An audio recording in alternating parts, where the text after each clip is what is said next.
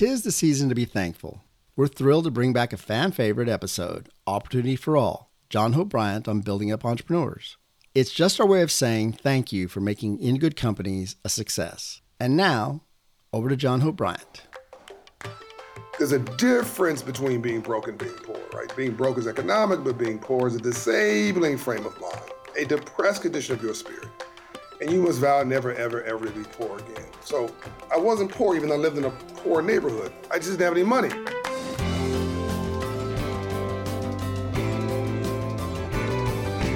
I'm Patrick Pacheco, and you're listening to season three of In Good Companies from Cadence Bank, the podcast where we share our wealth of knowledge to help you navigate the opportunities ahead, because that's what Cadence is all about the expertise and flexibility to do business on your terms. We're empowered to help, whether it's through our podcast or any of our more than 350 locations across the South and Texas. Often, the story of entrepreneurs is focused on the individual Steve Jobs or Henry Ford or Oprah Winfrey. But every entrepreneur knows that they can't do it alone. We all need a helping hand to reach our full potential. That's especially true for those from underserved communities. And it's vitally important that we help them because we all benefit from an entrepreneur's success. They bring solutions, jobs, and a better future to their communities. So, how do we empower entrepreneurs? What do they need from us? What can we give them, and what do they need to do for themselves? On this episode, we're building up entrepreneurs with networks, resources, and most of all, hope. Our guest today knows a thing or two about hope. In fact, hope's his middle name. I'm John Hope Bryant, founder, chairman, and chief executive officer of Operation Hope. He's kind of a big deal. You know, I'll walk through the airport and the TSA agents will scream out their credit score at me. John's been called the conscience of capitalism. He's been an advisor to three sitting U.S. presidents and was named one of Time magazine's 50 leaders for the future. Much of that is related to his work with Operation Hope, the largest nonprofit provider of financial literacy, inclusion, and economic empowerment tools in the United States. We're America's financial coach. We're the private banker for the underserved. We're the Starbucks of financial inclusion. We're the Walmart of financial literacy. we are raising credit scores 54 points in six months, 120 points in 24 months. Nothing changed your life more than God or love than moving your credit score 120 points. right. I really think that this is financial literacy is a civil rights issue of this generation. We're doing what I call civil rights. And I believe that financial coaching and financial well being in the workplace is what, just like what healthcare was 50 years ago, making its way into corporate America, a new norm. And now we have 245 offices in 46 states. We have 4 million clients. We've invested $4 billion of capital of our bank partners' money, including Cadence Bank. John believes that there's a powerful tool out there that can change lives entrepreneurship.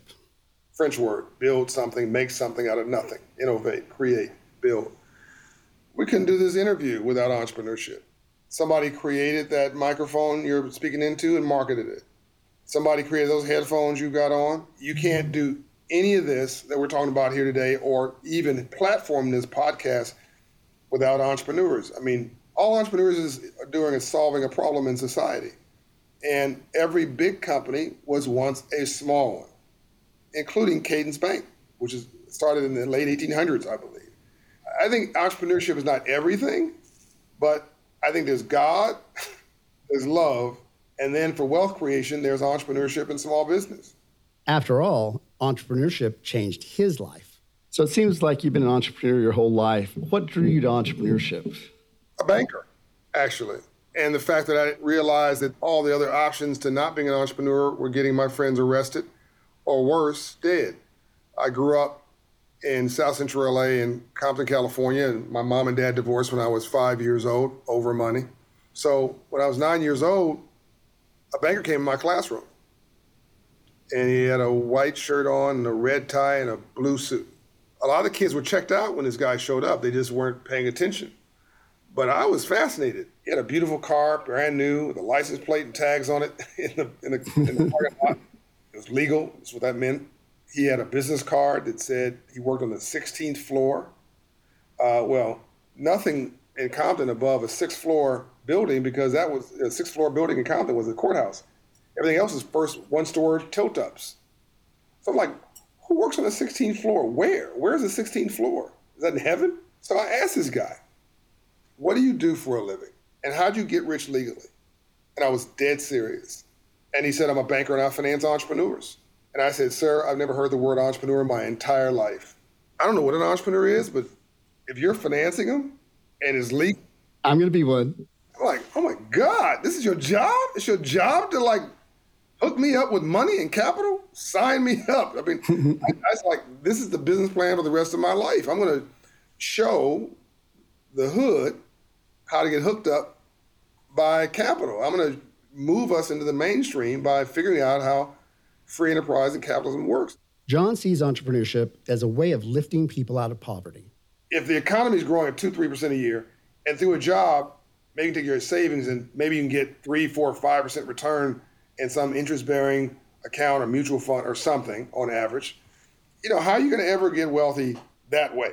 You can make a living, you can make a life, you can have a good standard of living all your life, which is great. That's what most Americans do. But if you want to create generational wealth, you got to own a home, which has compounding effect. You have to own a business.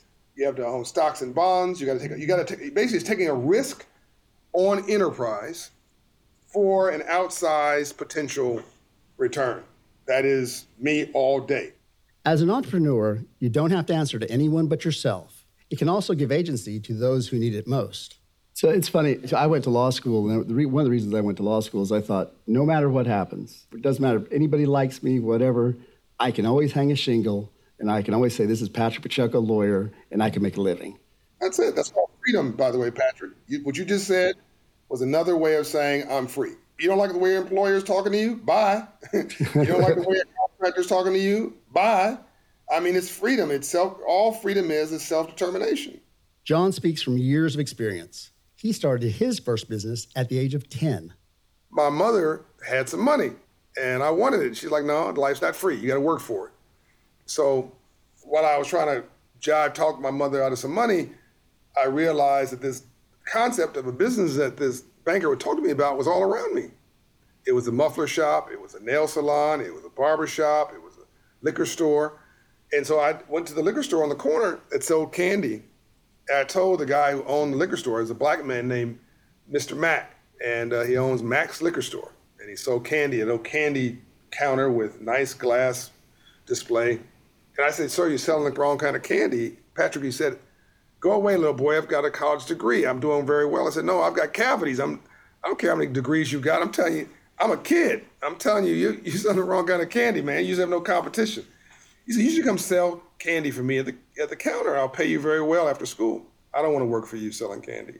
I've never wanted to be somebody somebody's performer. I never wanted to be the guy cashing the check. I want to be the guy writing the check. And I wanted to own my product, not sell it. Said, no, no, I tell you what, make me a box boy. He said, You must not be very bright. That's the worst job I got. Well, I want to work, I want to be a box boy. I want to work and do inventory in the back. All I wanted to do was to figure out where he bought his inventory, which was on the side of the box.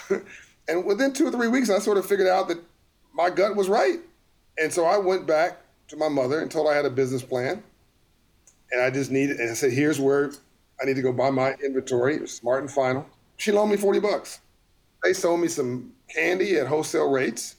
We were on the road to school. Mack's liquor store was out of the way to school. I was right on the way to school, and on, in my den, I created a neighborhood candy house, and made three hundred dollars a week on a forty dollar investment, and put the liquor store or the candy business in a in a few weeks. And of course, my confidence and self esteem went through the roof. That was the beginning of a journey of entrepreneurship that's lasted all these years. John figured since he could do it, everybody could do it. But if you haven't noticed, John's a little exceptional.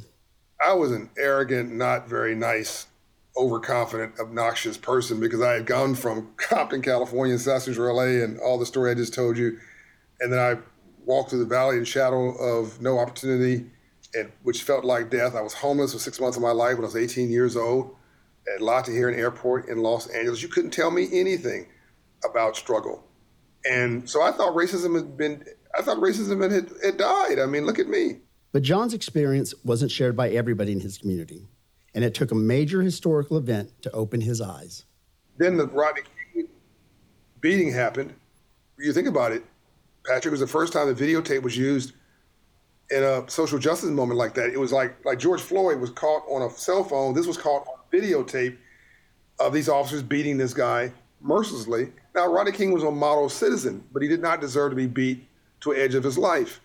And so I said, well, this is America. Rodney King may go to jail for what he did, and the officers are going to go to jail because this is America. And all the officers got off. I mean, it was a wake up call for me, and I just felt like a fraud. I, I felt like I've been selling wolf tickets my whole adult life because I believed that the Constitution, the Bill of Rights, you know, the, the rhetoric of, uh, of the preamble of our freedom and justice for all in this country. And here was this was injustice. Justice was just us. I mean, it was just just them.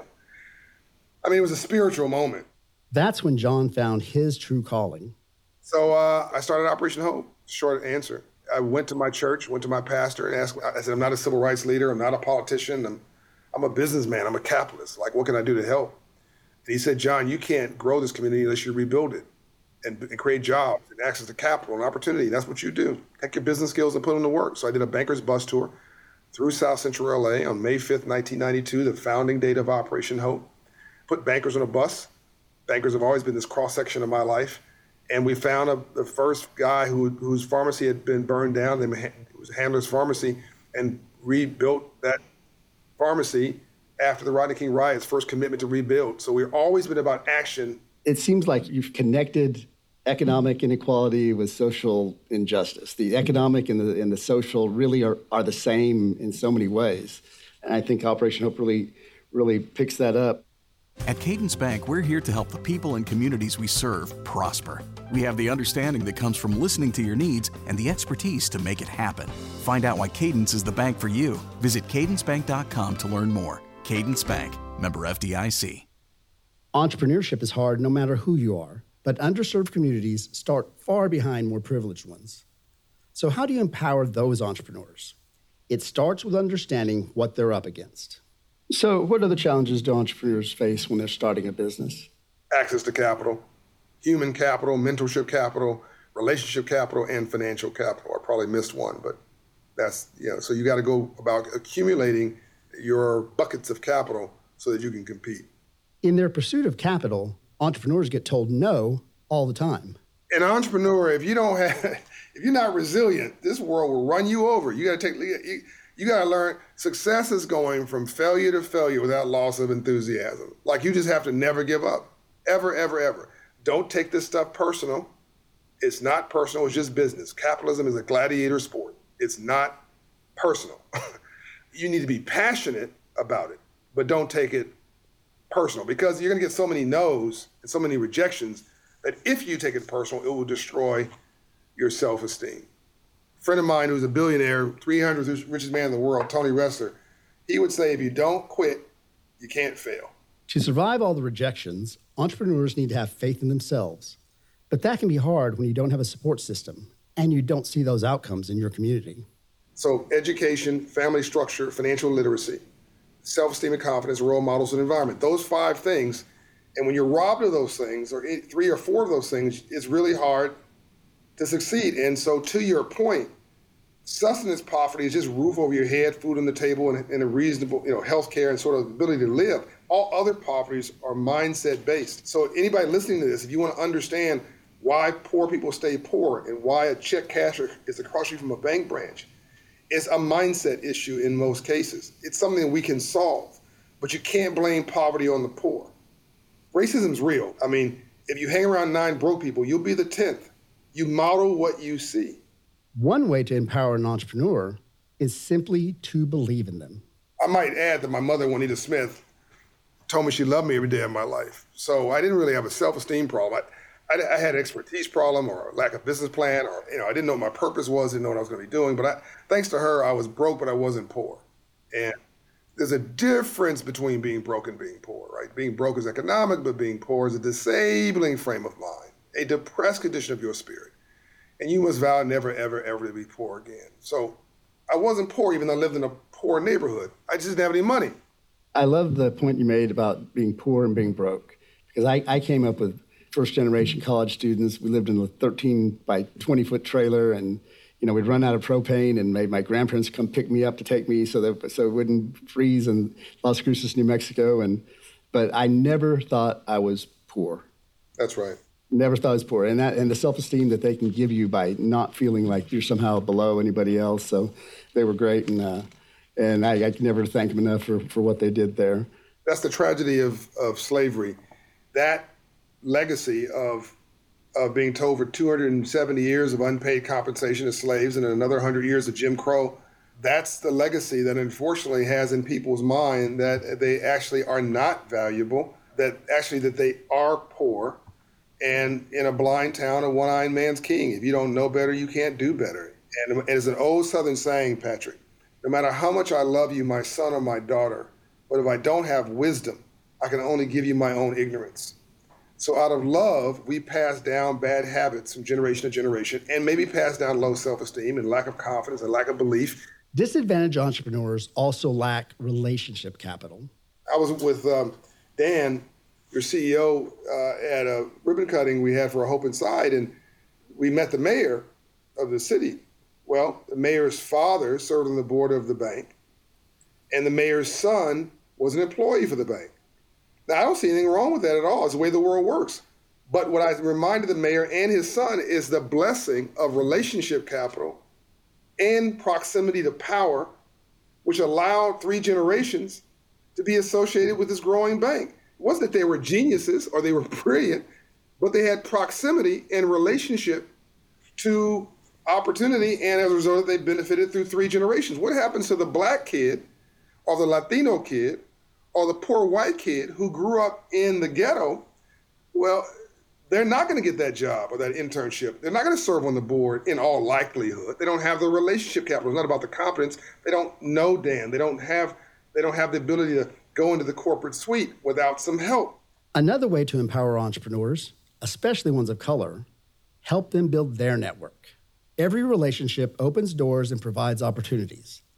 And we have got to understand that these are non-concentric circles. These are these are circles that, that never connect unless we connect them. And that's why I love our partnership and what we're doing between Operation Hope and Cadence Bank and conversations like this, where it begins to demystify some of the assumptions and presumptions around why some poor people are poor, remain poor, and what we can do about it. The reality is, but for the grace of God, there go I. Because if the people listening to this were born in a different zip code to a different family, you'd have a different reality.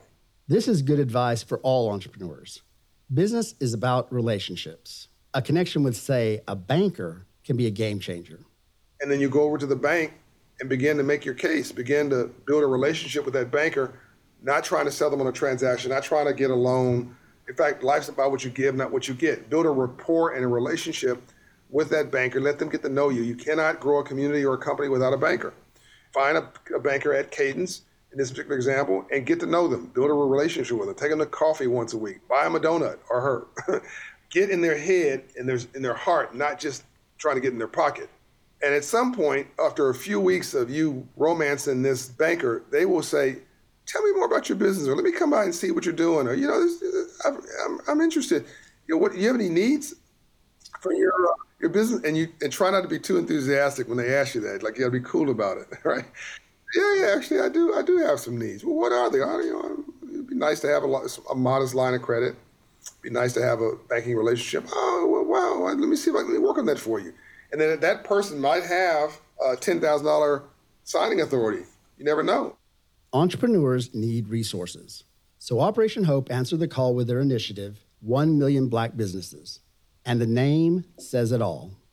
1MBB, created after, in the backdrop of the murder of George Floyd in October 22 is when we launched it with $130 million backing from Shopify. Our mission uh, is to create a million new black businesses by 2030. So, how does Operation Hope help aspiring entrepreneurs? What, what do you do to, to help in this process? We connect you, we platform you, we endorse you, we, we train you, we, we mentor you, and we frame you up, and then we get you in the ball game. Sign up to the 1 Million Black Business Initiative. You're listening to this, 1MBB, And we're going to give you a Shopify license for free. We're going to give you a domain name for free. We're going to give you a website for free. We're going to give you payment systems for free. We're going to give you credit counseling, get your credit score up for free, help with a business plan, getting it developed for free. We're going to help you stand up an e commerce business that will either be a new business or will plug into that existing restaurant or barbershop or whatever it is you've got that allows you to now get business from around the world, not just around the corner. And not just when you're open, but 24 hours a day. And then we're going to get professionals, professional bankers and uh, accountants and lawyers, et cetera, who will provide a couple hours of free coaching to you, counseling you to wrap around to give you some infrastructure for that business. And the initiative, a resounding success. We've already created 230,000 black businesses in two short years. So simple math would show that we're actually ahead of schedule. The numbers are so shocking. I mean, my, my middle name is Hope, but even I'm shocked. There are 3.1 million black businesses in America, and we've created 230,000. So that's 7.5% of all black businesses in America created by one, created, aided, supported, stood up by one organization, which is Operation Hope.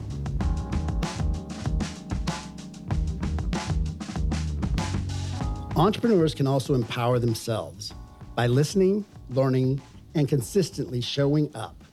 You got to keep upgrading your software every day. Never get arrogant, never, never become overconfident, obnoxious, or checked out of your business and believing that it's going to sustain forever. Remember that Blockbuster was everywhere. All of us had a Blockbuster date on Friday night, and Blockbuster's CEO threw their nose up at the founder of Netflix, who came with a modest offer to buy them for $50 million. Blockbuster could have bought Netflix for $50 million, and Blockbuster threw their nose up arrogantly and said, We are Blockbuster, we are everywhere. And now Blockbuster is dead. By the way, so is J.C. Penney, so is Sears. All these companies were overconfident and didn't listen. God gave you two ears and one mouth to listen twice as much as you talk. We have humility, I'd like to believe. We hustle every day, we never give up. We don't take for anything for granted, and we try to reset our software for an upgrade, be open to new thinking all the time. I love that Dan, your CEO, always shows up for our ribbon cuttings because he shows up, I show up. Neither one of us are too good to show up. We show up to these little small towns where there's like there's more bank employees than there are visitors in the audience sometimes. But you got to show up. You got to underscore how important it is to be present. And this also communicates your values that you really are ride or die with your employees, your customers, your partners. Ultimately, entrepreneurs control their own future. So, what's your message to all these aspiring entrepreneurs out there? Just go do something. If you haven't been inspired by this podcast, something's wrong with you. You need to go check your pulse. it's not about me. It's just a radical movement of common sense. I mean, I mean, what else do you want us to do? You want Cadence Bank to come at the house and pick you up and drive you to the finish line? At this point, you should just be ready to go. You should call Cadence Bank and make an appointment with one of their bankers, or call another bank. I'm sure Cadence Bank. I've met Dan. He doesn't. He's competitive, but he he wants everybody to succeed. Call any bank that you're comfortable with. Call Operation Hope, or call the Urban League, or call, call somebody. I mean, this is your time. This is your time, and you've got a little computer in your hand. This didn't exist 20 years ago. When I was growing up, this didn't exist. This phone is a computer in your hand. You can search anything. Do something other than searching a song. mm-hmm. So, so the message is you just got to start. Just do something. Entrepreneurship can be life changing, but we have to set people up for success, especially those from underserved communities. We need to help them develop networks and relationship capital. We've got to share resources and mentorship, and we've got to believe in them because entrepreneurship is hard. If we can create situations for entrepreneurs of all backgrounds to succeed, John sees a bright future. We're about opening doors of opportunity, and we call all this, Patrick, the third reconstruction, which I believe we're in between now and the year 2030. I think we're at this 10 year period, is the third reconstruction. The first reconstruction was after the Civil War, and it was about freedom. The second one was during the Civil Rights Movement, and that was about access. And this one, I believe, is about opportunity for all. And I really feel there's a real shot at achieving it before the year 2030. Thank you to John Hope Bryant for a lifetime of empowering others. If you enjoyed the show, we'd appreciate it if you'd write a review in your podcast app. Or if you're short on time, you can just rate us five stars. It only takes a second. And while you're there, subscribe. We'd love to have you because when you're with us, we're in good companies. In Good Companies is a podcast from Cadence Bank, member FDIC, equal opportunity lender.